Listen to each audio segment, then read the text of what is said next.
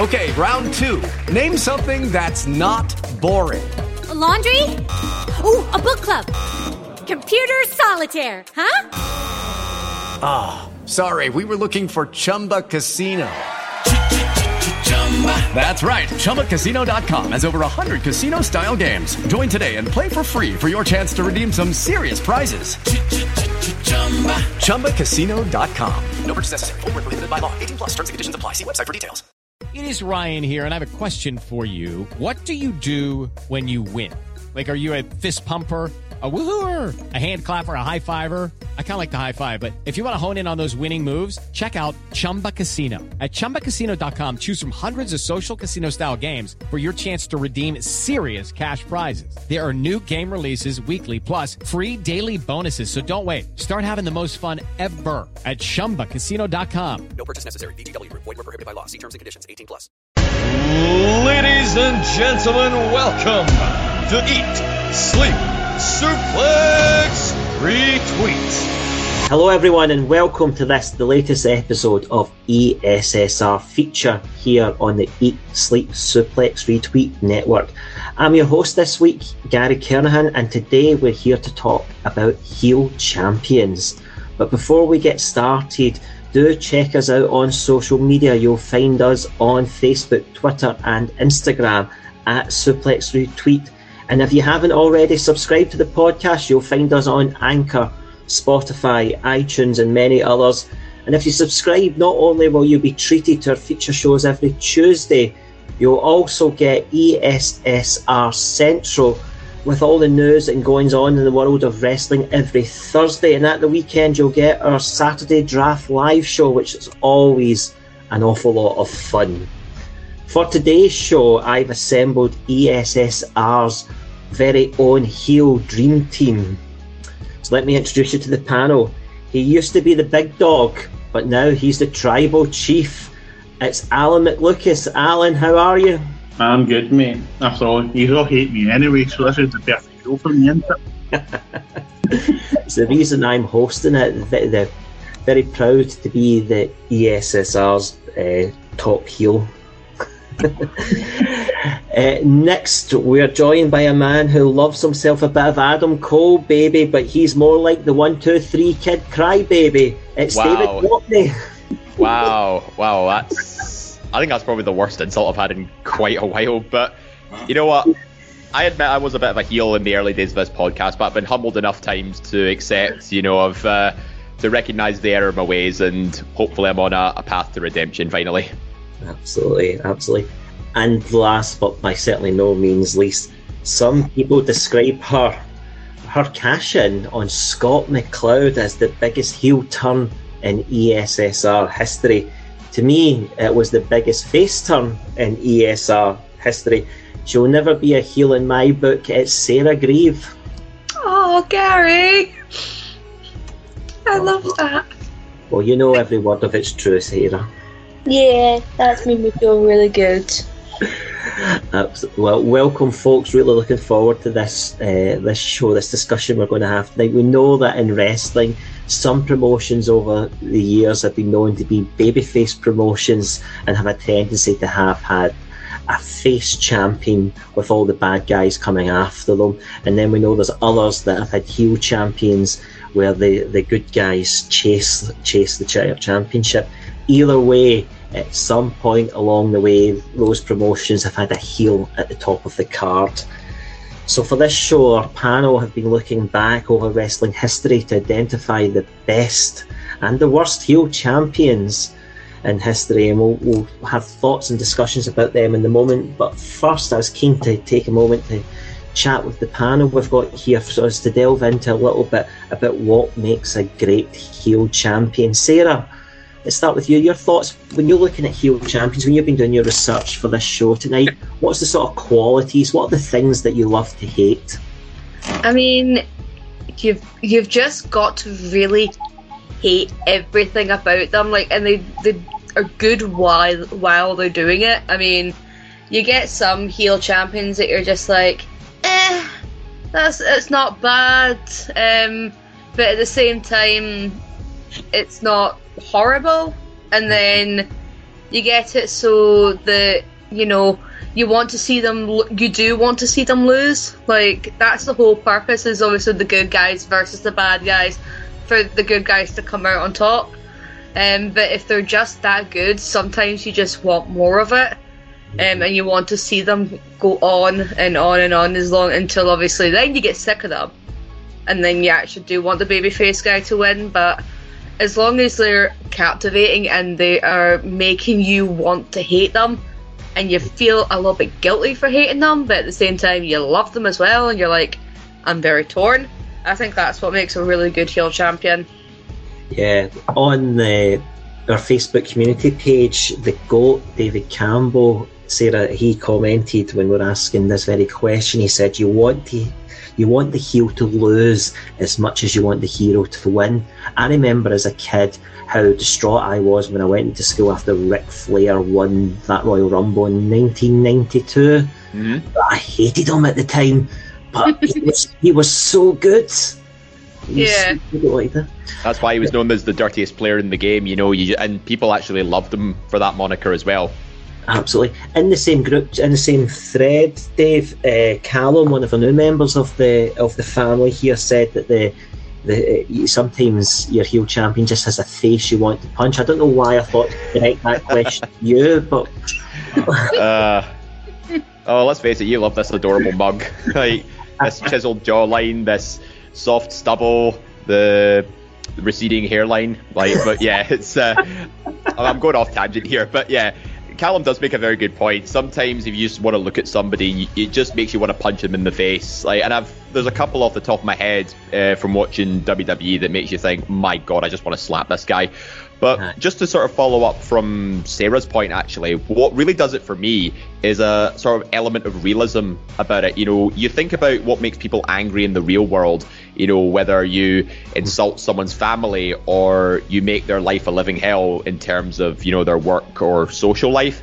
I feel like that always plays a really strong element into it because it sort of blurs the line between kayfabe, which is usually a bit over the top and over dramatic, whereas in real life, you know, there can be some things that make you really, really despise somebody. And I think there have been champions where they've really hit the nail on the head with it, and I think it just adds that little extra, little extra oomph to think, right, I want this guy to get his comeuppance sooner rather than later. Yeah, absolutely, absolutely. There are some heel champions, and Sarah, you touched on this a little bit, and Alan, I was keen to get your thoughts on this because we touched on this before we started recording uh, a little bit as well. There are some heel champions that are a little bit, uh, as Sarah described it. There's some some champions that have been less than less than exciting, boring. Some would say. Um, I thought Alberto Del Rio was dull as dishwater as the champion. I hated Kevin Owens' run as the face of America when he was the US champion. What's what's your thoughts on, on that, Alan? Sometimes when you maybe get the heel champion that's just, just isn't that exciting. It's, it is disappointing because it's something Sarah said years ago one of our earlier shows. It's you know you you want to see you know the the, the face chase the champ the heel champion and see if it's something you don't believe in. Like you talked about, there's a bit of an element of realism there. It's just like ah, it's it's boring and it's like, like some of the best heels. Like as you say, say they get under your skin and you just you want to just punch them, but it's the smugness and the arrogance of them that that makes a really good heel. See them just not, and you can just see them thrive, and it's failing epically. It's it, it can be heartbreaking, but it's it's just uh, it, it just really hits the nail on the head. Something it's like no, just end this, you know, and like it's just seen with the AEW, like uh, Brandi Rhodes, it wasn't working. They just cut it dead, you know, and they just like they seen like this isn't working. Whereas there's been runs at times where I thought WWE have had a couple heels as champions and it wasn't very good. Like for me, I was a big fan of Jack Swagger, those We the People. Mm-hmm.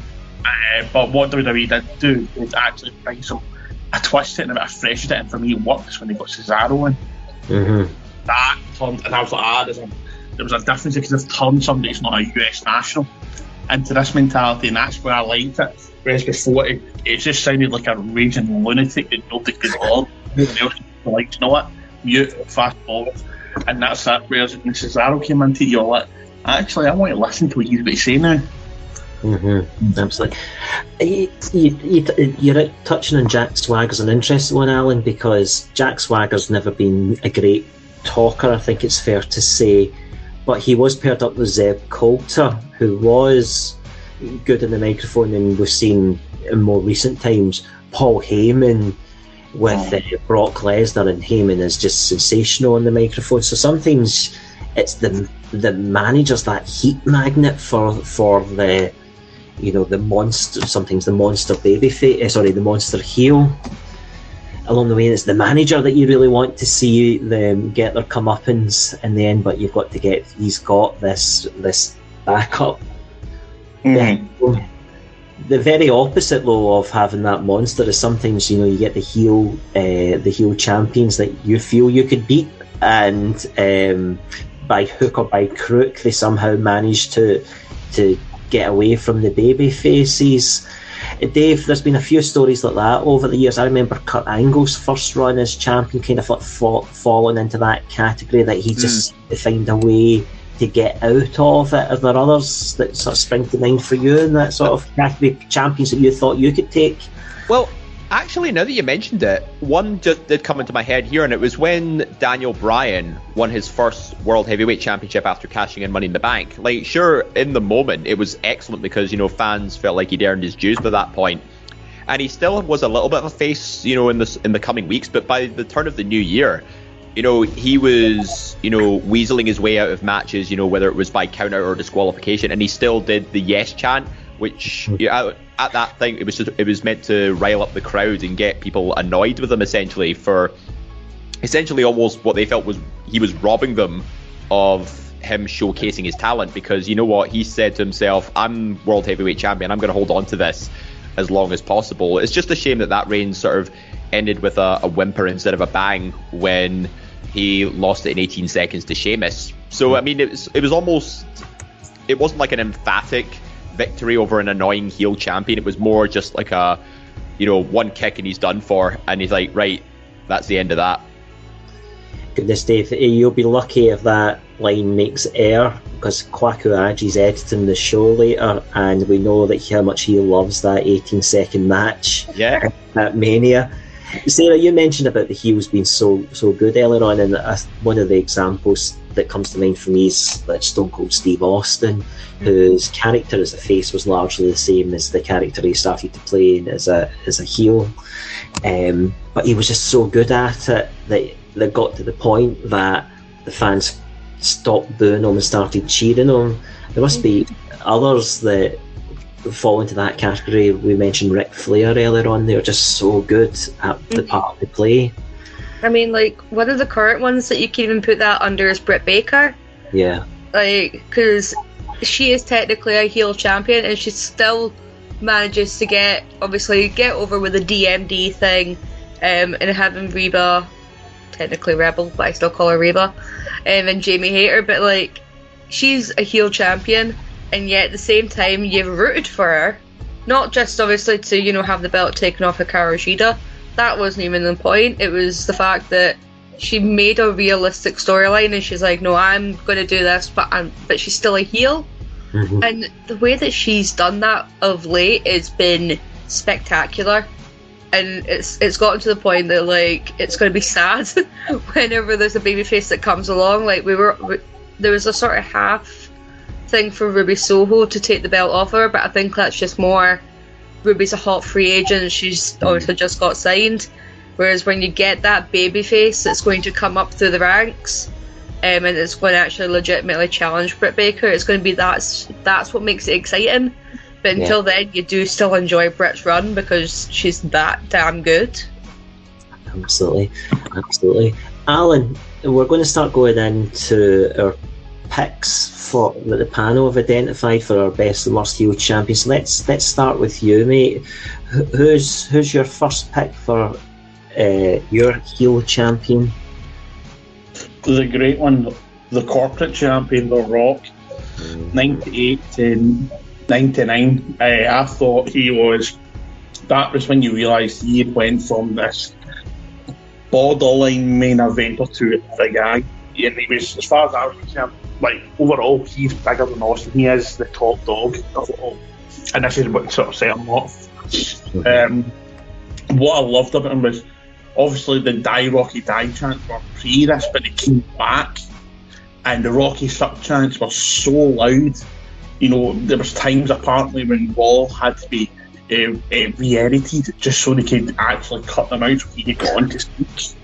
Um, as well as that, he, I think he played the typical heel well, the arrogance, the smugness. He had the muscle to back him up the entire corporation, which at that point had what Briscoe, Patterson, the two the two McMahons, Shane and Vince, Stephanie, Bossman, Shamrock, Test, and Kane. I know there was other variations, but at that point, that, that was the big muscle they had. You know, and they had the tag team champions. They back them up, would come up if things weren't going right. You you had Test, who was a supposed up and comer there, and he's corner a lot of matches. I think you've got the owner of the company there backing you, you know, and he always did what I think makes a great heel champion. You'd have the matches where it looks like it's going to go against him, he's going to finally drop it, and he wouldn't because he, uh, they'd bend the rules or break the rules. There'd be a disqualification and interference, which would allow them to do a, you know, a quick roll up or hit the finisher. You know, the screw finishes. Yeah. And as well during this period, yes, he did drop the title. Him and had a fantastic package in the run up from the Rumble to Mania. Fantastic package, but they kept winning the title, dropping the title, and it was really interesting. They had a one on one, you know. The other is the infamous screw job at the Royal Rumble where Mankind said, I quit, which turned out to be Shane McMahon, and there's a Yeah. damn good impression, you know. But I was, what, 11 at the time? It was a very tough pay per view I ever watched. And I watched it back recently. And although I know it's Shane McMahon is doing the squealing, you know, to somebody who isn't an avid wrestling fan, it's a really good impression. You know, it would, it would fool quite a lot of people that that was Mick Foley. Um, and then the fact that he tortured Mick Foley in front of his family, you know, at the Rumble with the chair shots, and the state of Foley, and he handcuffed him, you know, and he just absolutely brutalised him at the Rumble, which I thought was just incredible. How he screwed Stone Cold at the Rumble as well. Like that pay per view was so critical in this run. Um, how you know he had influence over so many people, and although a lot of people, some people say the matches he didn't have the best matches, I loved all these matches in the run up. His promos, he's the king of the mic. There's nobody better, in my opinion, ever in the history of wrestling on the mic. I mean, his catchphrases are you know, the typical vernacular, still people my generation, still here used today. You know, mm-hmm. and he just knew how to wind up tens of thousands of people in a one And half the time he didn't have to speak, just a corporate eyebrow would just set them up. But you know, three months earlier, five months earlier, they'd have screen for, and you see all the signs with the moving bits of cardboard. You see the eyebrow moving, you know, and the, the heat and the and the signs and the fans and die Rocky, die Rocky sucks. You know, Austin's going to kill you. I mean, the guy just knew how to rub the crowd up the wrong way. Yes, he did it inadvertently pre-corporation where they were just like, nah, you're shite, mate, you're garbage, just go mhm. home. You know, and then he found this new way, you know, he started to tease it with the nation when he took for the nation, but that was just the that was just the foreplay, shall we say. You know, he wasn't.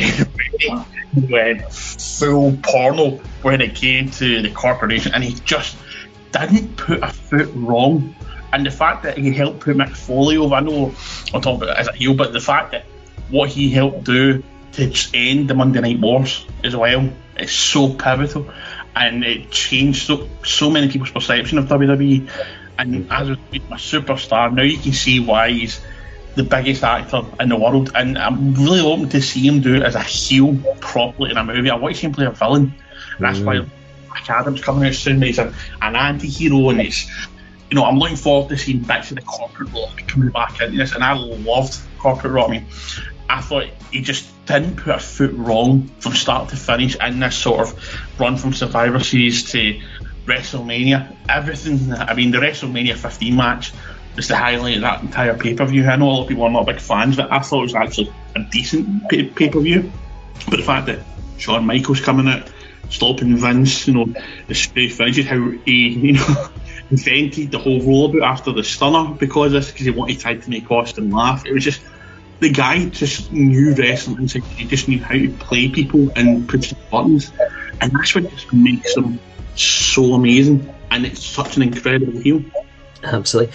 A fabulous run that he had, there's no doubt about it, from that Survivor Series through to WrestleMania when he dropped the title to, to Austin. And there's so many of the boxes that we started off talking about that The Rock ticks and he uh, demonstrates during this run. One thing that we didn't mention at the start that he absolutely does in this period was was a sensational heel turn at the Survivor Series tournament, and what story they told in that night with uh, the tournament, how we thought mankind was going to be the was the chosen one to win it. He was going to be the corporate champion. He was given a soft route to the final, and there were lots of little screwy finishes where it looked like the the boss man mucked up where they threw the nightstick into the ring. Um, Shane McMahon is the turned out to be the crooked referee. Dave, I thought that was WWF WWE storytelling at its absolute best. Mm-hmm. Like the Attitude Era was just full on anarchy, full on chaos, and The Rock, guys like The Rock and Austin too, along with Vince McMahon, you know, with the focal point of all that. Like it's not like the the storytelling you get today in sort of modern day WWE or AEW, because sometimes you know people would just accept all out carnage. Uh, you know, it doesn't matter if it was a a 30 minute classic or a five star match. They just wanted to see guys just go ham on each other. Uh, but you needed, you know, somebody to cut the promos and somebody to really rile people up, especially, and this sort of comes back to what was saying about, you know, how to. They, they go to different cities and they say different things about their sports teams or their customs, etc., just to get a rise out of the people, and that's what uh, triggers the loudest reaction I seem to find. And The Rock was the guy to really pick nitpick the little things that he knows would rile up the crowd.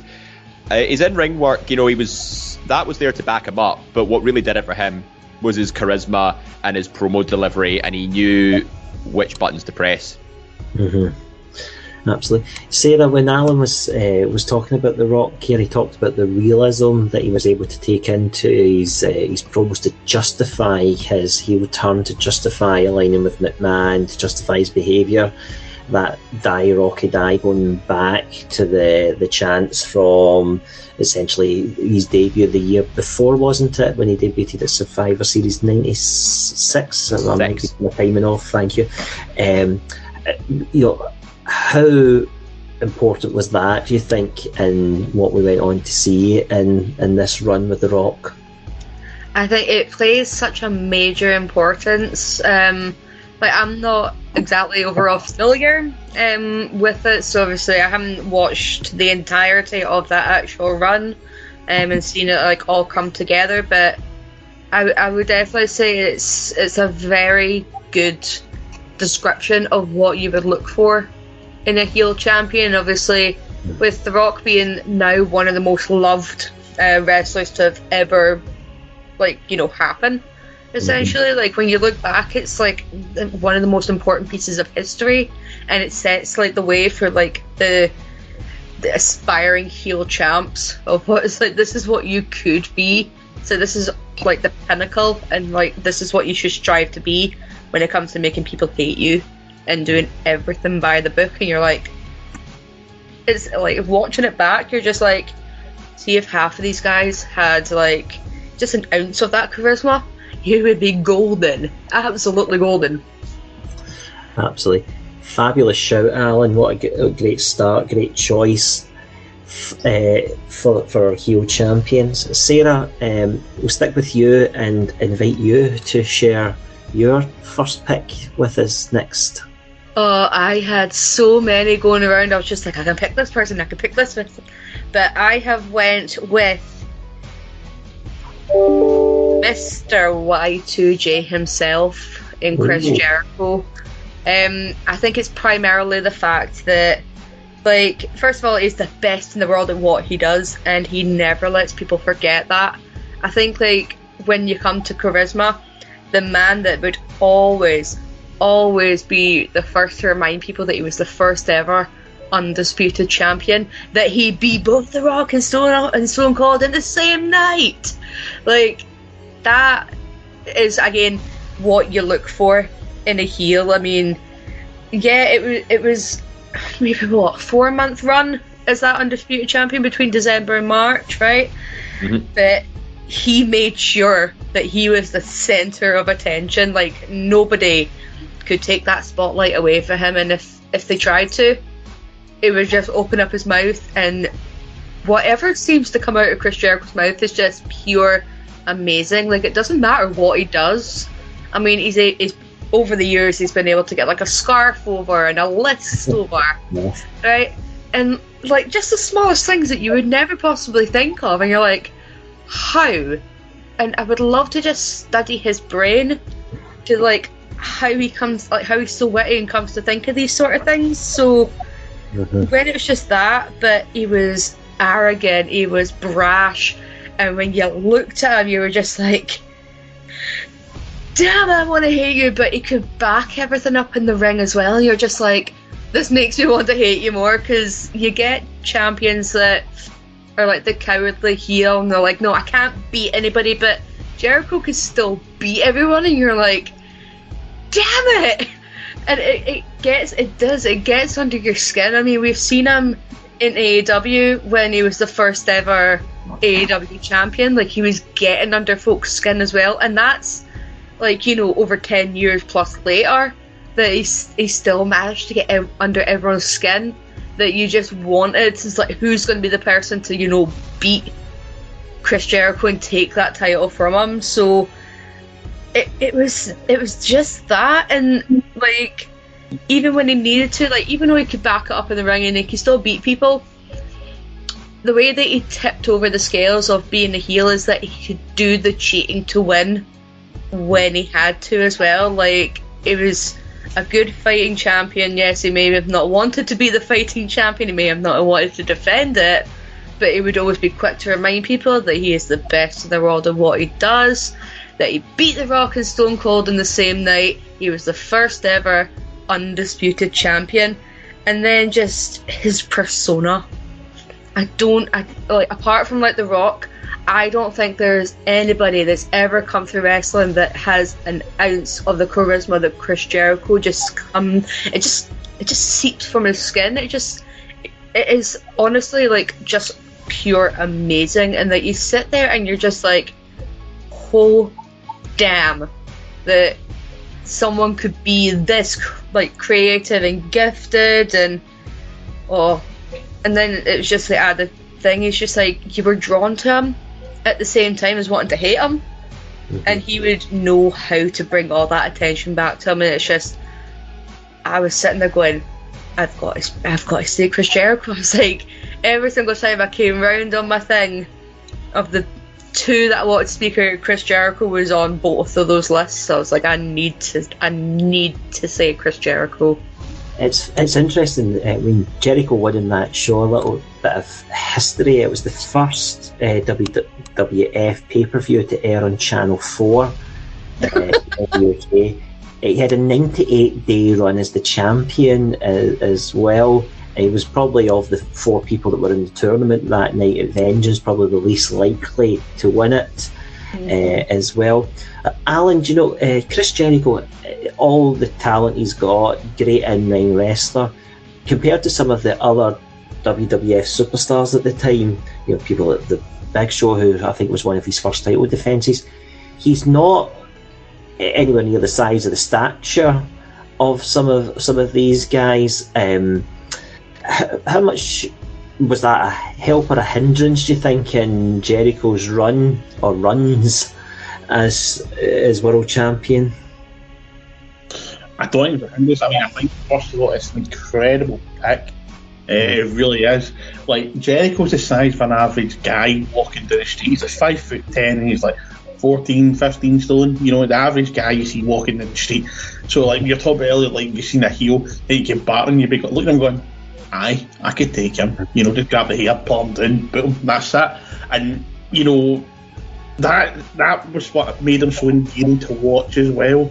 And as Sarah said, he was he had smugness and all that as well, like how he went on about how the first undisputed champion and he beat Austin and Rock and same night that broken record, mm-hmm. and he just coming back, and that's what a brilliant heel does. He comes not just he, sorry, sorry, any heel champion, he's really good their salt, repeats the same crap consistently, and it just winds people up. And you know, the only time I've ever seen Jericho's ever sorry, not not failed, but it's not went as flawlessly as he probably hoped. Was his run as AEW champion because the fans started to do this, and it's such a good song, and it's something that people shouldn't be doing. You shouldn't be singing the heels. I think anthem. Yeah. That's the only thing. But I mean, he's working New Japan as well. I mean, you actually were sitting wondering, is this a work? Is this legit? Is he literally hate that guy? Or, you know, is this just such a good work? Because it was so well done. It looks so raw and real. Um, you know, the guy is just epic. And seeing it as like, you know, the Rock's sort of my size, my build, I'm quite a large guy compared to a lot of them, so you think, nah, maybe no, he used to be a linebacker for a couple of NFL teams. But Jericho just looks like your average guy. You meet in the pub and you're like, aye, I could take you, you know. So I think it gave him a a sense of there's a sense of realism, definitely. I, and I think especially that's just a cracking pick. I'm sure Quark would be very proud of you. Yay. I think it's I think it's a great pick as well, Sarah. I was su- surprised at the pick because this run as champion, I don't think got the best ending to it, and there is a school of thought that um, whilst Jericho is hard to compete with him, there were some people that were trying to overshadow him mm-hmm. in this run. I mean, paired with Stephanie McMahon springs to springs to mind there. Um, Dave, um, I wanted to ask you about about that because I think you all know my views on Stephanie McMahon. If we never mm-hmm. se- never seen Stephanie McMahon in television ever again, it'd be far too soon, as far as I'm concerned there. Um, this run as Jericho, you know, he had multiple runs as champion there. Um, what's your sort of reaction to, to Jericho's run at this point being on the on the list? I'm uh, well. I'm glad you said list because you know he's the guy that made the list famous, essentially. But um, yeah, in, in all seriousness, I'm really glad Jericho's been mentioned because what really worked for him was that he was always able to reinvent himself and mold himself in a way that fits not just with the times but also with his character and who he was associated with. The one example I get in particular, I mean, obviously he wasn't um, champion at the time, but he did go on to win the United States title a few months after. It was during Raw Glasgow. You know, him and Kevin Owens, you know, they were the top heel duo on Raw at the time, but he was the one doing most of the mic work. And I remember the, the opening promo where he talks to the rest of the Survivor Series team, and he was like, "Well, in some ways you can admire him for you know obviously you know be doing this for Raw etc." But then he he twists it up a little bit and he says, "Look, it doesn't matter if you're stupid idiots." Then the whole crowd cheers, and he immediately responds by saying, just like everybody here in Glasgow tonight, you, that's how you know this is a guy who can think on his toes, and he comes off with some really hilarious, you know, off the cuff remarks. So it's not that he's a, like a very despicable heel when he was doesn't matter if he was Intercontinental United States or like you know WWE World Heavyweight Champion. He could be the most hated heel on the entire roster, but still had a, a sense of humor about it. You know, like you're going to get it, or you're all stupid idiots, uh, you're all hypocrites. Do you understand what I'm saying to you? That kind of thing. He's just completely demeans the crowd. He makes them feel small. Uh, but he always does it with a little flair of humor at the same time. So you think, actually, I hate this guy, but my god, this guy is entertaining. Yeah, he certainly is. Certainly is that. Thank you, Sarah. Mr. David Hockney, let's come mm. to hmm. you next. Your first pick. Oh, this one was a no-brainer for me, particularly as this is when I really started to get into wrestling, and I watched this guy for months waiting for him to lose his championship, and that was the game Triple H. So I started watching around sort of mid 2004 in the midst of, I think he had just lost his third World Heavyweight Championship by that point, but I wanted to take a browse back, you know, sort of towards to the 2002 when the championship was reintroduced as the big gold belt of WWE. Mm-hmm. Like, in and around that time, Triple H was involved in a lot of controversial angles. And he was in a position behind the scenes where he was essentially the company's golden boy. You know, he was uh, about to marry Stephanie. He had Bischoff in his back pocket. He essentially ran Raw ahead of Bischoff. And it was like, it doesn't matter. I can get away with anything. I could shoot somebody on the ramp and I would still be world heavyweight champion. Like, because this was when they had the the Katie Vick angle when he was oh, uh, feuding with Kane. He ended up unifying the world heavyweight and intercontinental title as a result. So it's like he goes out and does this despicable act. You know, he essentially he glamorizes you know an angle with necrophilia in it, and this goes back to what I was saying about you know there is some overly dramatic elements about it, but you couldn't help but think there was still a little element of realism in the disgusting sort of underbelly of life, and he really exploited that, which to what was a very controversial response with a lot of fans. And if you think that wasn't bad enough, look at you know a few months later after he'd regained it from Shawn Michaels at Armageddon, he his WrestleMania feud was with Booker T, and anybody that remembers that feud knows that that was a feud that was riddled with racist undertones, like because he was saying stuff like you know, maybe you could carry my bags instead, or somebody like you doesn't deserve to be champion. That, like, when you bring racism into an angle, that is so far past the line. It's it's almost uncomfortable to watch at times, and you would not get away with something like that in this day and age. And so it's these controversial angles that really sort of make me think, right, why on earth is this guy the top of the the company? Why is he wearing the big gold belt. And after that that humongous nine month reign in 2003, when he, he does drop it to Goldberg, when he should have lost it at SummerSlam, that's another reason to hate him just because of bad booking, yeah. essentially. Uh, but it wasn't until WrestleMania 21 when he actually, I actually legitimately thought, you know, his reign is actually in for the first time in a long time, it is actually in danger when he went up against Batista. And the evolution run, you know, I was getting so sick to the back teeth of it. Like, I'm sick of seeing these guys, you know, run roughshod over the roster. It's like the, you know, the rich kid at school who gets absolutely everything he wants. He's backed by his posse, and he's wearing the championship, and he can get away with murder and not be punished for it. This was like, you know, one of his cronies just turning around, slapping him in the face, and just knocking him down a few pegs. And he went, and Batista then went on to beat him another two times.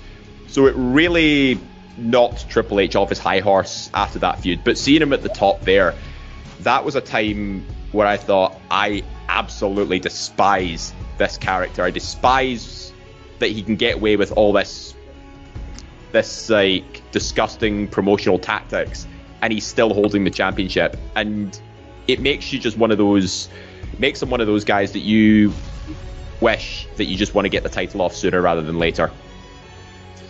Yeah, really good, really good shout, David. Um, Sport, the Sportster.com had got an article to list in order Triple H's world title reigns, and this one's number six of, of the 14 on on their list, uh, which I thought was interesting. In this story at the time, as you say, Brock Lesnar, as you alluded to, sorry, Brock Lesnar had left. Uh, he was the undisputed champion. He was off to SmackDown to be exclusive Raw. Didn't have a champion, so the big gold belt, belt was introduced.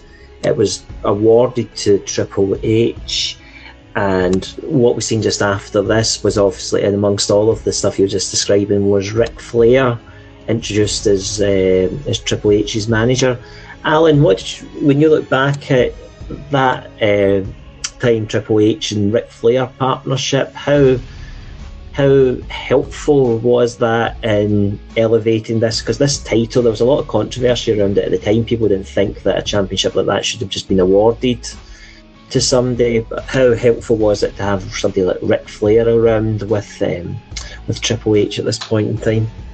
Absolutely. I mean, again, it's an all brilliant pick. I mean, I think the three picks we mentioned, in my opinion, so far, are the top three of all time for heels. Um, I agree the title shouldn't have been handed the way it was, but seeming you're looking for a prodigy, yeah, in your Triple H, somebody to mould, there is really nobody better to listen to and follow than Flair, the dirtiest player.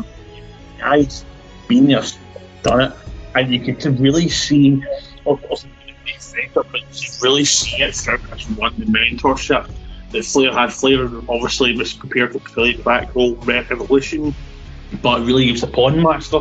He's played them all, you know, and he was so well done. And you can see times when you, you watch some of the promos, you can see Flair like giving him the nod and you know, maybe when he's not talking, let's say Randy's talking or Batista's talking ring, you know, Flair saying something, giving him some instruction, you can see him reacting, you can see he took everything on board. And he was just a big sponge and he just nailed it. I mean, Triple H is one of the absolute best ever, period. And as a heel, you know, he's he just gets right under your skin. You, you just want to want to learn. And what kind of freaks me out, but see when he cut his hair, the spitting image of my father-in-law. I remember seeing my father-in-law fingers. I'm like, Jesus, Triple H. But aye, yeah, it's a, it's another brilliant shout. Um, it's just, it, I agree, it was really well done. Uh, you know, you know the partnership and the way he just acted. I, I'm not hundred percent familiar with the whole Katie thing. You know, oh, you're not missing anything. yeah, I've not been told. I mean, at, at this point, wrestling was deemed uncool. So, like, my friends and my sort of age group kind of veered away from it for a while. Um, but looking back and seeing it, and I think as well, the Triple H had the most smarmy, smug face. I see he's in the Harley Race beard during this time. You know, that just annoyed me, just that itself, because it was like a complete beard. To see the chin sitting there bald, you know, that used to really infuriate me. And that, that, seems to be a trend with a lot of wrestling fans when you think especially about Harley Race and now they're talking Kenny Omega. That facial hair how it just doesn't look like a complete beard it annoys people. Right? Especially people get OCD and it kind of that kind of he's channeled into that and went right Harley Race had this I'm going to blend it with Flair and go and he created a new monster heel. If you will and it's just superb. Absolutely superb Absolutely. So this this reign, Dave, uh, kind of like this reign of terror, some people refer to as, came in like two parts, really, because mm. he, he got the title in September. He then lost it to Shawn Michaels at Survivor Series, but then won it back uh, um, at Armageddon, and would to hold the championship for some time. Then, and that's when he goes on, you know, 280 day reign. Uh, he beats, as you alluded to, Booker T uh, Rob Van Dam. He had the, the feud with Scott Steiner amongst that, which included all sorts of stupidity, such as uh, the arm wrestling and the pose off, um, as well as lots of stuff going on. And that was the original uh, big meaty men slapping and beat kind of match, wasn't it? And the second half of that reign that ran from Armageddon onwards then the that was his seventh championship reign at that time. The Sportster.com rated that as his best title run of the 14. So you got the first part that we were alluding to earlier on is number six, and this was classed as his best title run. So mm-hmm. really cracking uh, choice there. Um, in amongst this period, Sarah, he took on uh, all sorts of people, as we mentioned there. I even found myself at one point cheering on Kevin Nash because I wanted him, I wanted Triple H to be beaten and to stop being the champion so badly that I wanted Kevin Nash to win. Um, I suppose to, you were t- touching this earlier on. You want to see them get beat so badly, you, you get to a point you'll just take anybody. exactly what it is. Yeah, I mean, it's it's it's when it really really gets yeah annoyed at when they so it's it's like they'll they'll either they'll go out and they'll cheat or they'll go out and they'll run away or and then you're just like no no. Yeah. Like, no! Like that's that's the reaction you want. Absolutely absolutely. So great shout david. Uh, so we've had chris jericho triple h and The Rock corporate champion so far as their suggestions. I'm going to go back in time a little bit and I'm going to talk about Yokozuna as uh, championship. So Yoko, um, his big main, his first big thrust into the spotlight is when he won uh, the Royal Rumble, and the Rumble at that time that was the first time that you got the automatic title match at WrestleMania, and Yoko was was nothing like we had seen before. Uh, he was a he was a big man, but a big man who could move and a big man who could wrestle as well. Um, so he, the build up to this match at WrestleMania, uh, absolutely destroyed Hacksaw Jim Duggan and got a, a lot of heat on the back of that from the audience. He was going up against Bret Hart, who uh, Bret's my hero, so I'm very biased at this point. Um, here as well, Bret looked in real jeopardy. Bret looked tiny uh, in comparison to the massive Yokozuna, and there was a real doubt of whether or not Bret could even put the sharpshooter on to Yoko. And story has it that they actually practiced it uh, before to see if he could do it or not. So Yokozuna won the championship but for some reason, and there's lots of theories about this, that it was agreed that he would lose the championship straight away, and he dropped the title minutes after beating Bret um, to Hulk Hogan. And um, I don't think I don't think that I don't think that done Yokozuna any any favors, but he did uh, he did win it back. He beat Hulk Hogan uh, at the King of the Ring and would be a two-time champion. This time he would hold the belt for a significantly longer period of time. We're in the era with WWF's Big Four that just became the Big Five with the introduction of the King of the Ring. Uh, and his first proper title defence would be against Lex Luger. And Lex at that point was on a massive push. You, people might be familiar with the the Slam Challenge, which took place on the USS Intrepid, where all sorts of people tried to slam Yokozuna, and then just by chance, a helicopter carrying Lex Luger would, would land, and Lex, at this point turning face, would then get in uh, to the ring and slam Yoko.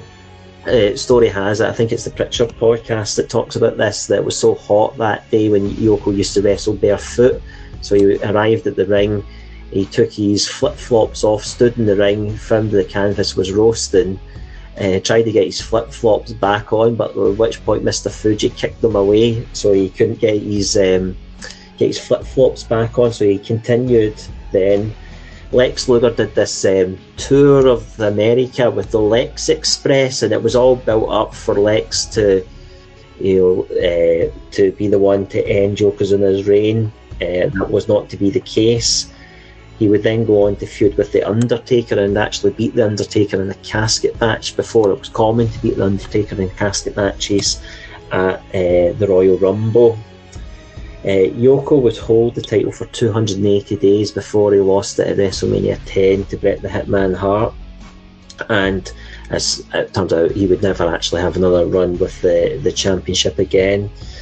But I think one thing that made Yoko, uh, uh, for me, I think worthy of mention in this conversation is he was so physically imposing. You believed the babyface champion was in real jeopardy, and when he got the championship, it was going to take something special to beat him as well. At that point, he could work and could move, but also he had Mr. Fuji in his corner and he had Jim Cornette. Both had heat and Cornette was certainly a talker. So um, that's for, for me why I, I went for the the, the mighty Yokozuna. Um, uh, Dave, do you have memories of Yokozuna as uh, as champion or things that you've heard about? There was a fabulous documentary on the WWE network about mm. the life of Yokozuna yeah, I, I, don't know much about his WWE career because uh, I would have been about maybe just two years old at the time, so, uh, when he sort of was at the peak of his career. but I do remember him being one of the most physically imposing guys that WWE has ever put out because I think he weighed somewhere between 500 and 550 pounds, and he had that. He was billed basically as a sumo wrestler from Japan, where, funnily enough, you know, he was part of the famous Anoa'i family from Samoa. So it was a Samoan guy portraying a Japanese sumo wrestler just because he had the build for it. And so when you look back, it was a little bit distasteful. But then again, WWE was very much all about, you know, trying to have as many foreign heels as possible just to be beaten down by the all American wrestler draped in red, white, and blue, that being Lex Luger after after Hogan. But yeah, the what really sort of made Yokozuna great, again, I think it just has to come down to, you know, his his sheer presence just from his size alone and the fact that he was nimble for a near 500 pounder. And you mentioned, you know, sometimes the manager can be, you know, just a big a, a heel target. I think Mr. Fuji had that aspect about him as well, but Yeah. not to the point where it actually overshadowed uh, Yoko himself because, you know, again, it comes back to just his sheer presence. That's what takes center stage. But Mr. Fuji was there as almost his supporting supporting assistant, essentially, just in case they needed to fill any gaps. But yeah, I think that's actually a, a very, very good shout, Gary. Yeah. Alan, there's been over over time there's been physically imposing heel champions that let's say aren't they the best workers. So uh, the great Khali springs springs to mind as well. Um, how important when we're talking about heel champions do you think it is that actually it's somebody that that brings more than just that physical presence? Oh, absolutely. I mean, yeah, Khali's got a physical presence, but he had no, no fear factor because he was so unstable when he walked. And you were just like, I was like a gas of windows when he knocked you over. Whereas Yokozuna had the lot, you know, he's obviously got the size, he's got the charisma, you know, and then he's mentioned he was so fast for his size and nimble and powerful. You know, he was a complete package. And you know, when people watch, you watch them because you're not actually walking the ring, especially young kids, you literally see fear in their face and panic because you know, as you said, the heroes me, were going to get absolutely, literally squashed. Like Bret Hart was squashed, you know, uh, and it was such a, it was done so well. Yeah, it was a bit distasteful not about the whole uh, having support playing the Japanese person, but I won't lie until I really get into wrestling about maybe five, six years ago um, when I turned, I didn't actually realise that he was part of the Anor family. I actually thought he was, was Japanese. Um, so, I mean, they he adapted to the character very, very well. Mr. Fuji, brilliant heel man. I mean, the he had that physical presence. Like, if you look now, you talk about Roman Reigns, he has that. He's got the physical presence. He's built like a shit breakfast you know, but he's got the movement, he's, got, he's finally nailed the charisma, and this time we want this woman thrown down our throats instead of the face rolling. It's like, you know, and, you know, Yokozuna had decent matches. Yes, there was a struggle with certain guys, because obviously, like you're saying, Bret Hart had to rehearse that he put the sharpshooter on him, you know, whereas you had Lesnar, who wasn't like he. This is what infuriated me about. You could tell he wasn't fit. He'd do one F5 or one suplex, and the sweat would be pissing at him. You're not even 30 seconds into a match, and you're like, why are you sweating? Like, literally pissing sweat on it. You shouldn't be. And I always felt Lesnar, one, wasn't fit enough, hence why the whole squash matches, and two, was just too stiff to do the work. But it's Yokozuna, I mentioned, and you've all mentioned, he could do anything, and that's why he's a phenomenal pick, actually. It's something I never really considered with heel chip, like, as one of the best, but you actually break it down and analyse it. He's actually a very good shout. Thank you, Sarah. The one of the things um, that some of the the wrestlers we've been talking about tonight have is is phenomenal uh, finishing moves. Can you name a finishing move that you would like to take least than the Banzai Drop and having Yokozuna rear end land on your upper chest? I, I would rather tilt my neck the wrong way doing taking the Styles Clash. Ooh. Uh, well, we'll get to the Use Styles Christmas. for style. Yeah. Tell you what, wouldn't want more than the Banzai Drop, and that's a stink face. The last thing I want to be is uh, up Rikishi's backside. Alan, what what do you think? Would you rather have your your face up Rikishi's backside or your nose in Yokozuna's crotch? I'd rather have my nose in Yoko- Yokozuna's crotch. I think there is. I think I'd rather the steel set smell of piss near my face than somebody maybe not wipe their arse properly. There's um, there is maybe one finishing move that's more discussed than this, and it's the Bastion Booger's finishing move, where he kind of like stands over the head and then drops to his knees. So he's essentially teabagging his his opponents. Um, we may we will be voting soon on the topic for our Christmas special and Bastion Booger's in the in the running for it. It is going to be hard to beat the Dude, do you remember? Uh, do you No. remember? Do you remember Big Vito from Velocity when he started wearing a dress? Yes. And his finisher was, I think, I'm pretty sure he, he wore a thong under the dress, and his finisher would be just stuck the guy, he stuck his opponent's head under the dress, and basically just shoved him right into his groin, essentially. Like uh, that on its own sounds horrible. So, folks, we've come to the, the end. We've all we've been round the table. We've all picked uh, a, what we you know. We've all made a case for our great heel champion. So we're going to go round the table, and we're going to ask for you to to pick who you think's made the best case for their heel champion. But you can't vote for yourself. So we've heard the Rock, the corporate Rock. We've had Yokozuna. We've had Chris Jericho, the first undisputed champion who beat the Rock and Stone Cold Steve Austin in the same night. And then with the Triple H with the big gold belt. belt. Uh, David Hockney, who's your vote for? Chris Jericho, because he beat The Rock and Stone Cold in the same night. Sarah Grieve, who are you going for? But I'm not allowed to say my own, but I would say I would probably say The Rock actually, Corporate Rock. What a bad guy. Alan McLucas, who are you going to go for? I've vote tactically, at I vote how I want to vote. Uh, and I'll be honest, I think it's got uh, uh, because I can't vote corporate rock, and there's an element of racism involved in uh, Triple H's and Yokozuna. I've got to go Jericho. Jericho. Well, Sarah Grieve, you you get it. Chris Jericho is is who we've picked as the best heel champion. I would have went for Triple H. I thought uh, Hockney made a good case there. So Jericho is is our vote. I think uh, our vote for the, the best heel champion that we've had. I think our discussion is going to go off in a slightly different tangent now because I'm going to hand the floor over to Mr. David Hockney for his second choice. And Dave, I think you've got some strong views on this this guy. So he's not exactly the best heel champion in a way, but No, it's no. someone that really got a rise out of me. And some would might consider him one of the worst champions ever, but as a heel champion, another case could be potentially made here. Uh, Jinder Mahal in 2017. so everybody on this podcast knows that I, yeah, I was mm-hmm. not a fan of Jinder Mahal. This is brand new information, David. Yeah. Breaking news! Oh my god! So,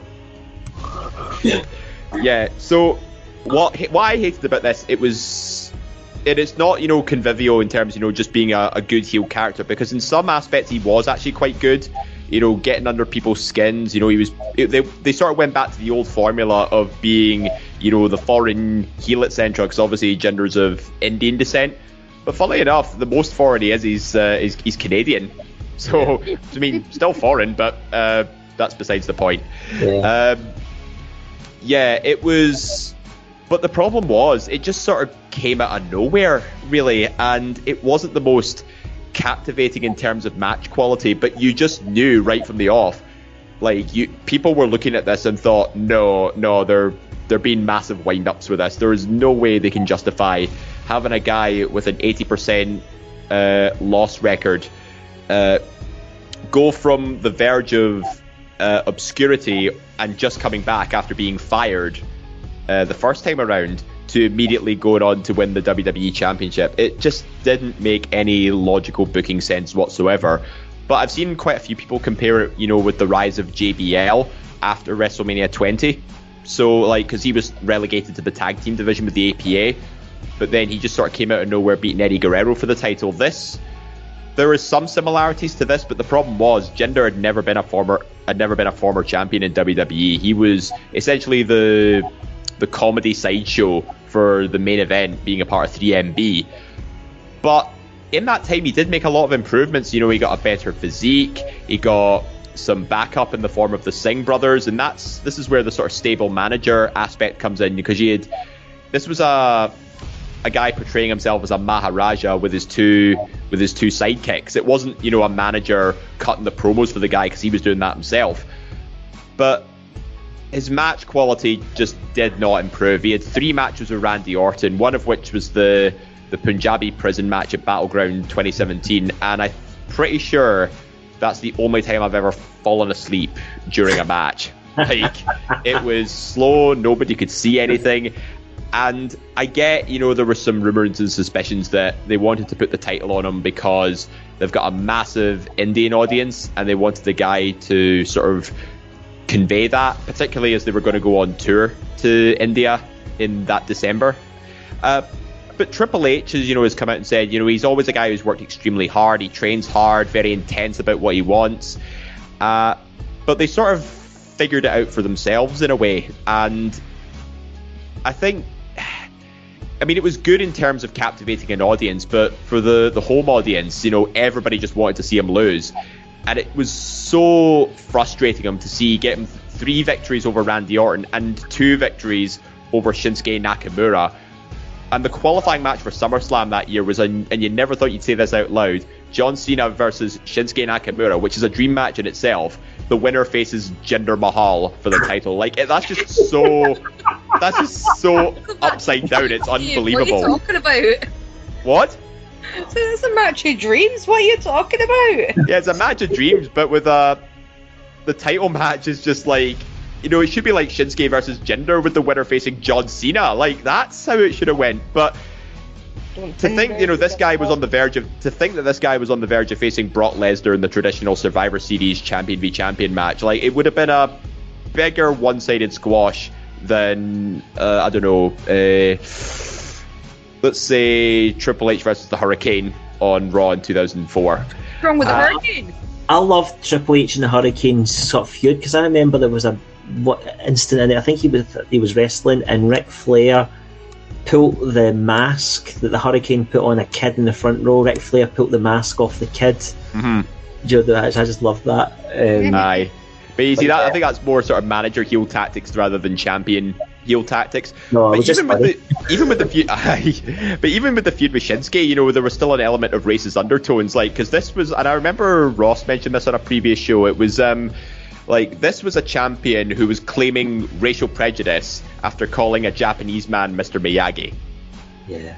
Like it it just didn't make sense. Like it was distasteful. It was boring, but at the same time, it did its job. It got people to really, really hate him, and I think that's what that was the only saving grace of his heel championship run. Yeah, so I think it's worth putting some of this this into a timeline like we've done with some of the other ones. So Randy Orton wins the championship from Bray Wyatt at WrestleMania 33. The following month at Backlash, um, he's defending against um, against Jinder Mahal. Jinder, who wasn't even on the main WrestleMania show, uh, was eliminated in the Andre the Giant Battle Royal. Did have a big moment in there when that uh, Gronk character got in the ring there. So he wins the championship then. He has a big celebration, which I think is the sort of moment that caught eye, because that was pretty cool when they had the big um, uh, traditional themed celebration uh, on SmackDown.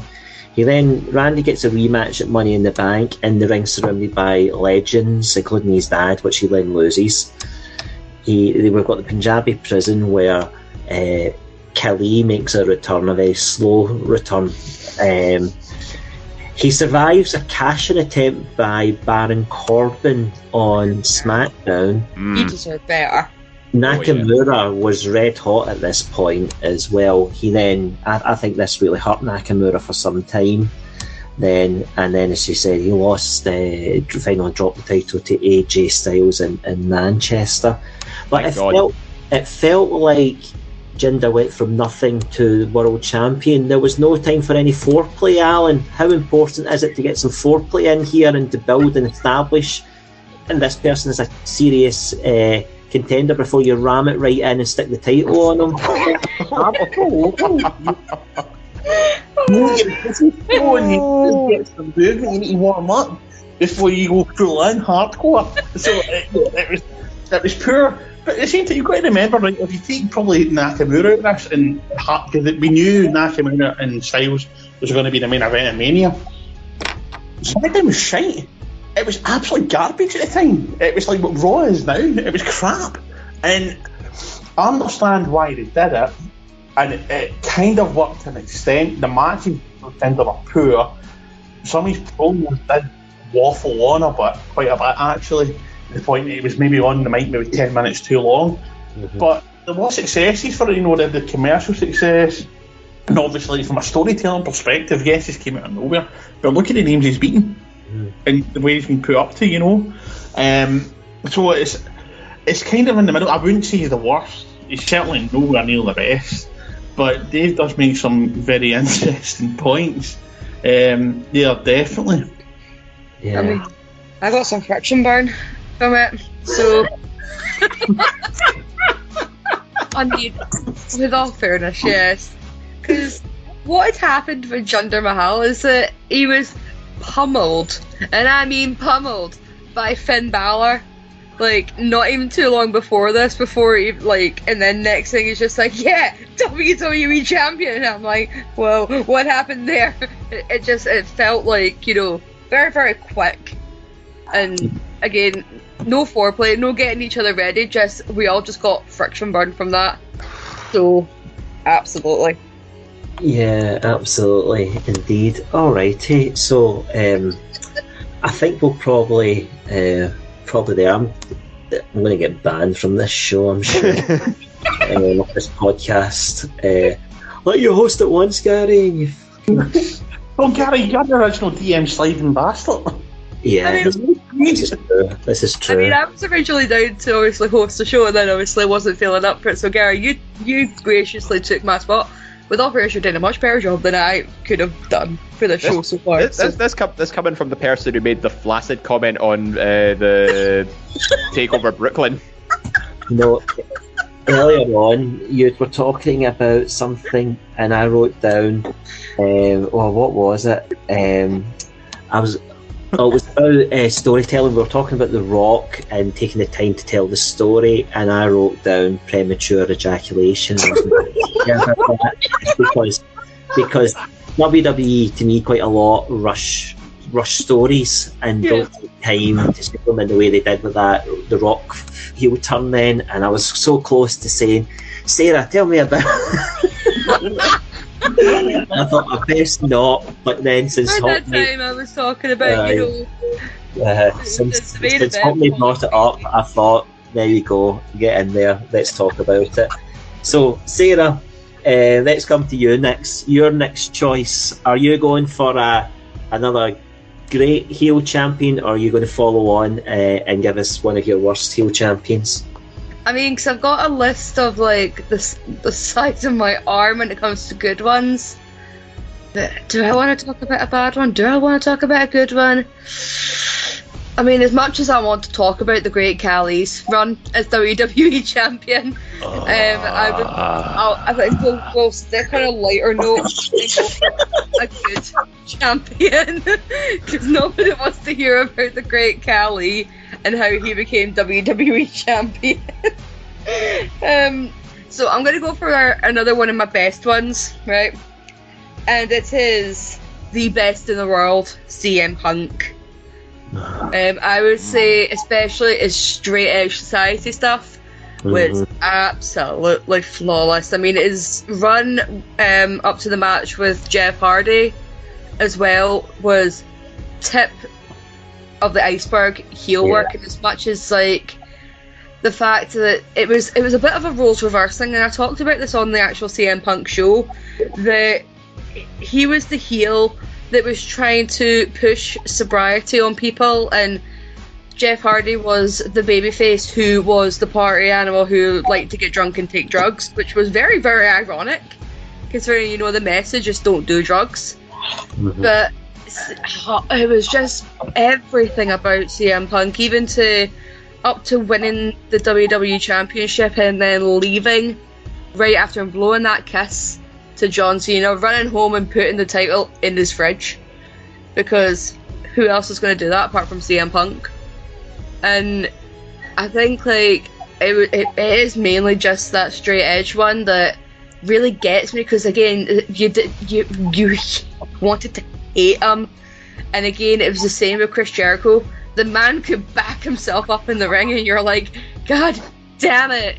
But again, when it came to like the mask hair, um, like the hair v hair and mask v hair and everything that he had, when obviously he had to shave his head along with uh, Serena Deeb and Lloyd Gallows, so it was just again you just got that comeuppance and everyone was cheering, but at the same time you would get folk that would be cheering for Punk because he was just so incredibly over. I mean, now I think it would be incredibly hard to turn him heel, as much as he would get away with it and still be spectacular. Because he's been away for so long, everyone was just like, nah, you can't ever be heel. But back then, I can't think of a more hated guy at that particular time than CM Punk. I mean, I know folk would just boo John Cena for the sake of booing John Cena. But the whole the whole thing that he had, and especially again when he was paired with Paul Heyman, was mm. just mwah, chef kisses. Mm. I mean, look, Gallows shaving his head. That's like David Hockney shaving his head. So I mean. I'm nearly at that point as well, so you just uh, wait a little bit longer and you'll get your wish. Um, so CM Punk, great show uh, as champion. It's interesting you mentioned Sarah about him that it would be hard to see him as a heel, but I, I remember thinking the same thing when Daniel Bryan turned into the you know Captain Planet Daniel Bryan. Uh, I would uh, not believe that he went Planet from a, champion. yeah, Captain Planet was a was a program when I was a kid, cartoon. You should, you should look it up. There's a song about it. Captain Planet, he's my hero. Going to save the trees. I'm the, young, I'm the youngest here, and I, uh, I actually do remember Captain Planet. Yeah, it was Clark. You're not that much younger than me, Dave. Stop it. No younger. Captain Planet board game until I moved out my mum and dad. Oh, do you, do you still have it, Alan? No, it's my mum and dad. Oh, can you get it? You can have, have a laugh. Um, so, um, C- CM Punk, um, um, heel champion, uh, run with Paul Heyman. Uh, not necessarily, he was not somebody that needed uh, a mouthpiece either. But thoughts on CM Punk as the champion, folks? I um, CM Punk you know, he had the gift of the gab to begin with, so I wasn't really sure why he needed somebody like Paul Heyman, but maybe it was just to sort of crank him up to 11 in terms of, yeah. you know, being the heel, because on his own, he could invoke a negative reaction like he did with the Straight Edge Society, but he needed support as a supporting act to really sort of drive it home. Yeah. And this run, you know, he had he had his own sort of despicable acts when holding the WWE title. Particularly one that stood out was when he was mocking Jerry the King Lawler's real life heart attack. Like, because that was, I think that was during a match he actually had when he was teaming with Dolph Ziggler against King and Randy Orton. Mm-hmm. And it, the December he came back, uh, I'm pretty sure Paul Heyman had a, a, was faking it, like he sort of mocked it in a way. And I thought, listen, this was a real life situation that happened, and when you board, when you blur the lines between kayfabe and reality, something like that could, you know, invoke a very negative reaction. But then again, WWE's been doing that for a long time, and more often than, than not, they do win the Wrestling Observer newsletter's Most Despicable uh, Act Award uh, year in year out, and this got it for 2012. So it's it's moments like that that make you think, oh, you you bat, you're a bastard. You know, it's it's that kind of thing. Yeah. There were a couple of things he did during this run, Sarah, that you, you never touched on, which I thought were worth mentioning. When he was feuding with Rey Mysterio uh, as well at this point, he interrupted Rey Mysterio's uh, daughter Aaliyah's ninth birthday party. and and then when he lost the match and he, he had his head shaved, he ran about wearing that mask for for Yeah. uh, as well. Alan, have you interrupted any children's birthday parties recently?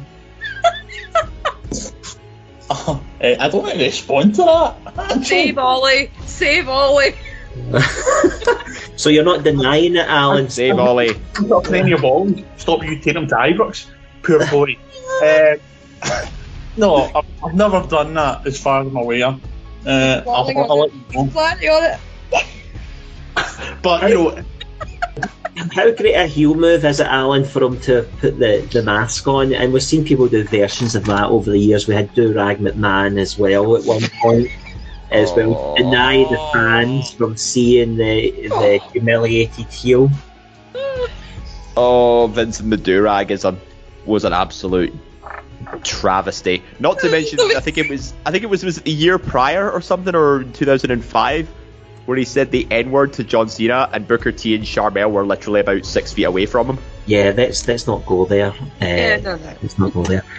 Um, all right, well, I think we're broken Sarah. She's she's she's in pieces at the moment. So, Alan, I was going to ask something Wait, wait. actually, just in comparison to obviously like what Dave just said about.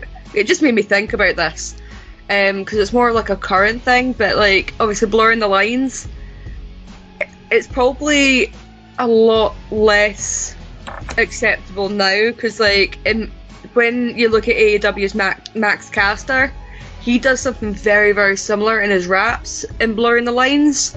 So I guess it's again, it's more just like a difference in in eras, I think, because again, CM Punk did actually make fun of Jerry Lawler's in real life heart attack, and Max Caster has done something very very similar when he's doing his little raps. Um, so it just it just made me think there. I was like, wait a minute, he's actually kind of a good heel for being a dick, but everyone's obviously getting on his back We're taking it too far. yeah. Alan, uh, you round us up here. Um, give us your your second pick. That'll be our final pick of, of the night. Right, well, you're saying good or bad. I'm going to do one that's this. Um, I'm going to go with the Miz. Oh, We'll go with the good. So when Miz cashed in Money in the Bank and became the champion, and then the run to WrestleMania 27, I thought he did a fantastic job. I really did. And for all the reasons we mentioned earlier on, you know, the gullible, the gullible, it would take the beating to allow him to get the victory or just get the, the disqualification for the team, like Riley. Um, he had the running that mentality like Jericho. He wouldn't want to fight. He would do everything he can to get out of it. Um, he, his mic skills were very good. Not as good as they are now, but they were still very, very good. And I thought for a young guy getting thrown in where at that point Randy Orton was stale, Punk wasn't at the level he is now. There and Cena was just too big, and everyone had to revolve around Cena. There really wasn't anyone, so they've went for a shot in the dark. A guy can generate a bit of heat, and it worked for me. I, I know there's people out there don't think it did work; it was too early, but I think it did.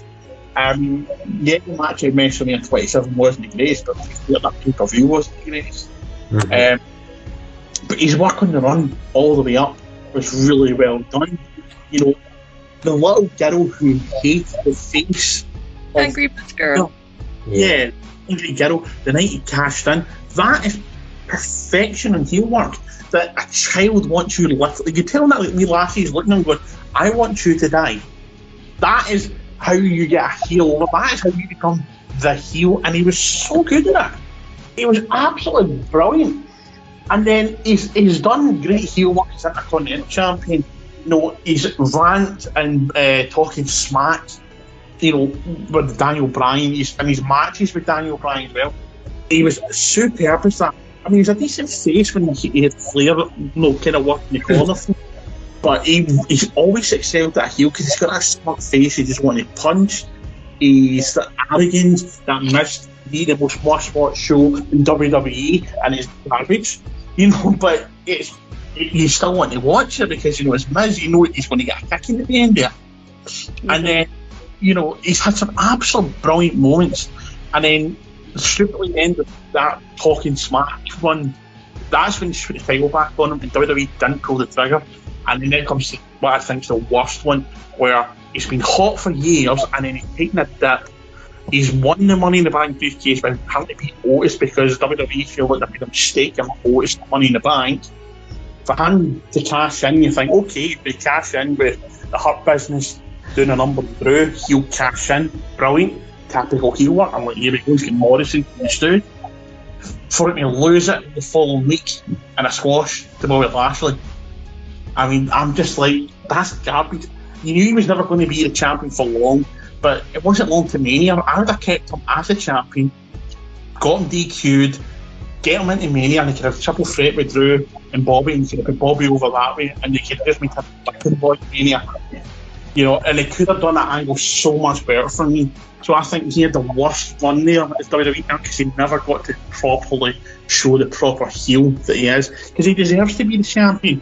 He's had this illustrious career, a solid run. He's done everything the company has asked him, without question, without fail. Whether he's been at B plus movies or he's doing his stage shows, dancing with the stars, or whatever it is, he's done what I've asked him.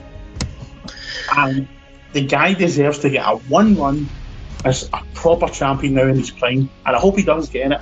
But I thought his first run as WWE champion was absolutely brilliant. I thought it was fabulous. They did it really well, perfectly for the time that era as well. Young upstart, just kind of take it to everyone, surviving John Cena at Mania.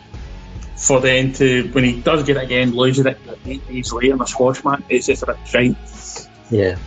I mean, The Miz ticked so many of the boxes that we outlined at the very start of this show, uh, and at that time he did as well.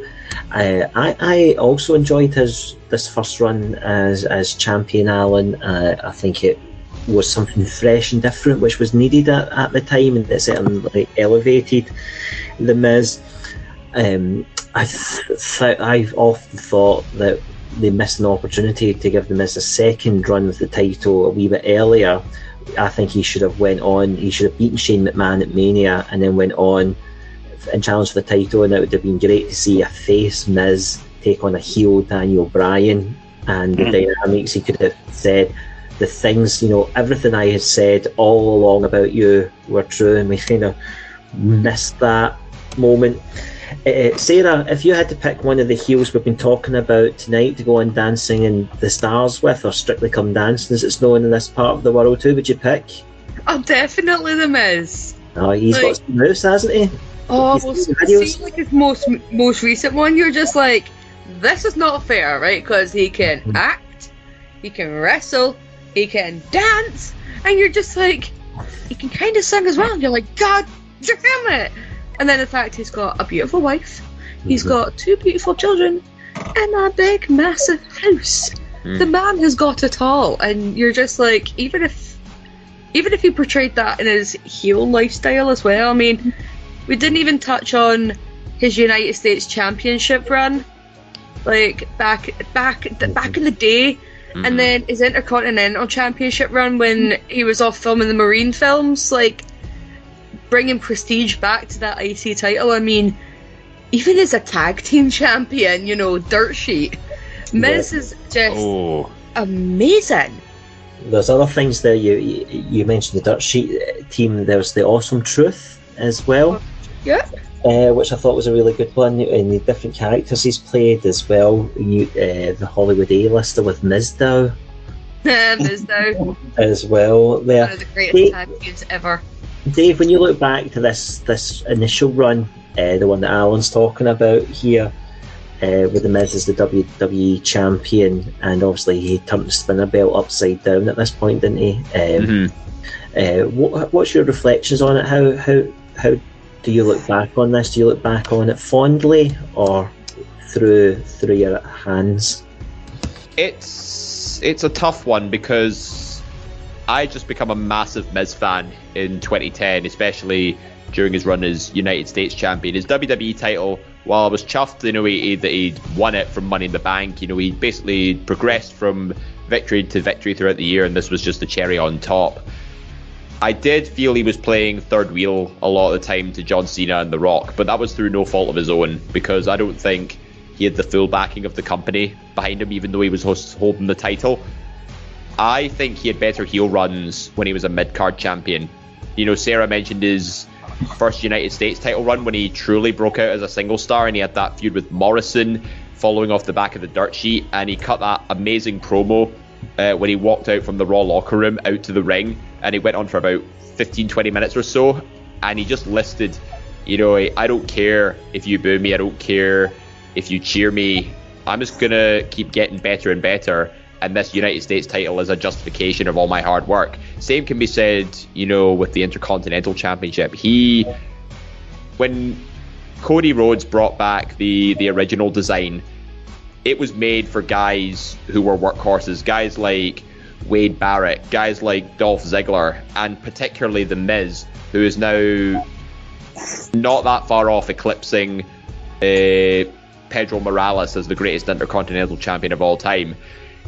If he, I reckon he could probably get one more out of there, and I think. Given his time off Dancing with the Stars, he could wrap up his feud with John Morrison. Maybe they could have a feud over the Intercontinental title when he comes back. And there's still a lot of potential there for the Miz. Uh, you know, despite you know being in his 40s, having got so much achievement over his tenure as a WWE superstar, I think he still has a lot to give. But primarily, his best heel run is elevating the mid card titles.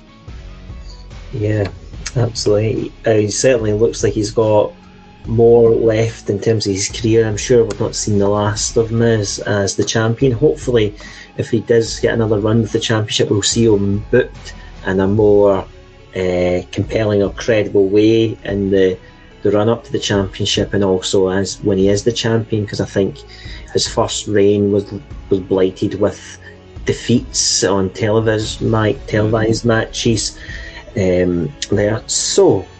Um, we'll do a couple of honourable mentions because there's so many people we could have picked to talk about as well that haven't made the cut for tonight. We had um, the rated R superstar Edge as a as a shout that was put out there. I thought Edge in that role was just utterly sensational, and what a character transformation we've seen there. He was, I thought he was one of the most uh, interesting things to watch on whatever show he, he was on and some of the things they did there. Uh, I know it's frowned upon, uh, it's probably not the greatest moment, but the, the live sex celebration, um, you know, that for a performer to go out and do that, that takes some guts. Uh, to do that, and when he was feuding with Ric Flair and he dressed up and strutted as Ric Flair, the drink driving yeah part of it, uh, as well. I thought that was great. Sarah, did you want to come in there on Edge?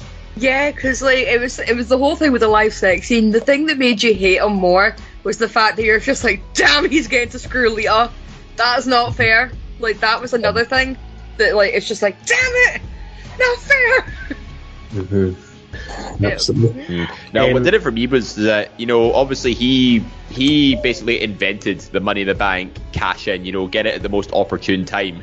You know, and that sort of led up with the ultimate opportunist sort of gimmick. And every single time he did it, he would always get like boos or a negative reaction. He did it to John Cena. He did it to the Undertaker as well, who just came off the back of a steel cage match uh, with Batista. And you know, he may have lost the title just as quickly, but he regained it almost immediately with a new dirty tactic, like Armageddon 2007 when he first brought out Hawkins and Ryder to play as his stunt doubles. That was again a very creative, Yeah. uh, creative decision to do it. He had La Familia helping him out against the Undertaker in TLC, and he just always came up with something that really, I mean, it got him to where he wanted to be, but he did it with you know a smugness on his face. He did it with rage in his heart, and then and an intensity and a darkness that he just makes you think, wow, this guy is truly, truly evil. He and he will manipulate absolutely anything and anyone to get what he wants. Particularly his big his big play at Elimination Chamber 2009, where he lost the WWE title in a matter of minutes within the first chamber. He takes out Kofi Kingston, inserts himself into the World Heavyweight title Elimination Chamber, and he ends up winning it. Like, you couldn't be more opportunistic than that. Yeah, he's fabulous. What about Tommaso Ciampa when he became the NXT champion not long after his feud with Johnny Gargano? Oh, yeah. It's a That is a- one. like in terms of being a heel, I wouldn't say it's one of the best ones, but I think just more Tommaso Ciampa as a heel. Well, the Um, you had at that time was sensational, wasn't it? I know it dissipated as the, the run went on. Mhm. Yeah. I mean, yeah, because it, it, it became very, very um, basically just loved by the fans. Like, and you're just like, He was so good. Uh, he was Yeah. so good. Um, somebody who, I mean, her heel turn utterly broke my heart was Bayley, and uh, you know, I think we've agreed on this show before that Bayley was one of the MVPs of the pandemic performance centre Thunderdome era. What what about her run? Is she worthy as a shout? Uh, mention in the same category as some of these great heel champions we've been talking about. You Yeah. know what? Yeah, absolutely. Like particularly how she always get in Michael Cole's face as well, and it was a complete U-turn to you know being the very sort of kid-friendly character she was in NXT. But whilst we're on the subject of NXT, I'd actually like to throw out Shayna Baszler as a heel champion. Mm. Like, you know, on Raw, you know, she's not portrayed as the person she once was in NXT, but I think we're starting to go back in that direction with her taking out Nia Jax and Eva Marie as of late. But her run on NXT was so dominant, and it wasn't to the point, you know, where you you hate her for her tactics. I think you just hate her because of the way she just brutalized people and physically hurt people. Like, and it took somebody, it took a once in a a lifetime talent like Rhea Ripley to really knock her down a few pegs. So that was, yeah, I think I think Shayna is definitely worth a shout as well. Yeah, absolutely. I've got two old school ones that were suggested. Um, Bret the Hitman Hart 1997 run as um, uh, the Canadian hero and also Mr. Perfect as the IC champion in the uh, 91, 1990 91. Oh Uh, yeah, the, is that, was, was that the big 64 week lengthy reign? Yes, indeed. Yeah. indeed. So there- I'm sure there's so many more of them, but folks, I think that brings us to the end of our time together. I hope that everybody listening to this show has enjoyed our discussion and deep dive into these great heel champions and enjoyed the fun and the jokes we've had at the expense of some of the less great heel champions. We hope you will join us on our feature show again next week where we're going to be talking about Randy Orton, a profile piece there, um, and Randy's name's come up a couple of times tonight. So, just on that note, let me say a thank you to our panel. Sarah Grave, thank you so much. ah, thank you. I really enjoyed this one. Thank you, David Hockney, thank Mhm. you. Yeah, I echo what Sarah said. It was a good discussion. And Alan McLucas, a huge thank you to you too. Thanks very much, mate. You've enjoyed it. It's been a great show. Thank you so much. Do check us out again here on Eat, Sleep, Suplex, Retweet. Until next time, goodbye.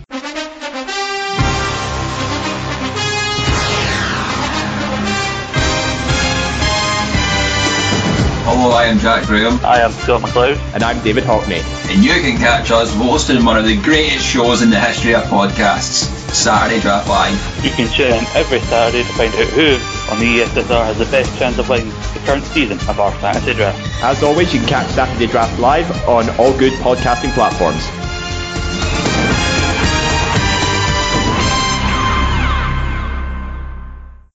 Sports Social Podcast Network. It's time for today's Lucky Land horoscope with Victoria Cash. Life's gotten mundane, so shake up the daily routine and be adventurous with a trip to Lucky Land. You know what they say. Your chance to win starts with a spin. So go to LuckyLandSlots.com to play over 100 social casino-style games for free for your chance to redeem some serious prizes. Get lucky today at LuckyLandSlots.com. Available to players in the U.S., excluding Washington and Michigan. No purchase necessary. VGW Group, void where prohibited by law. 18 plus terms and conditions apply.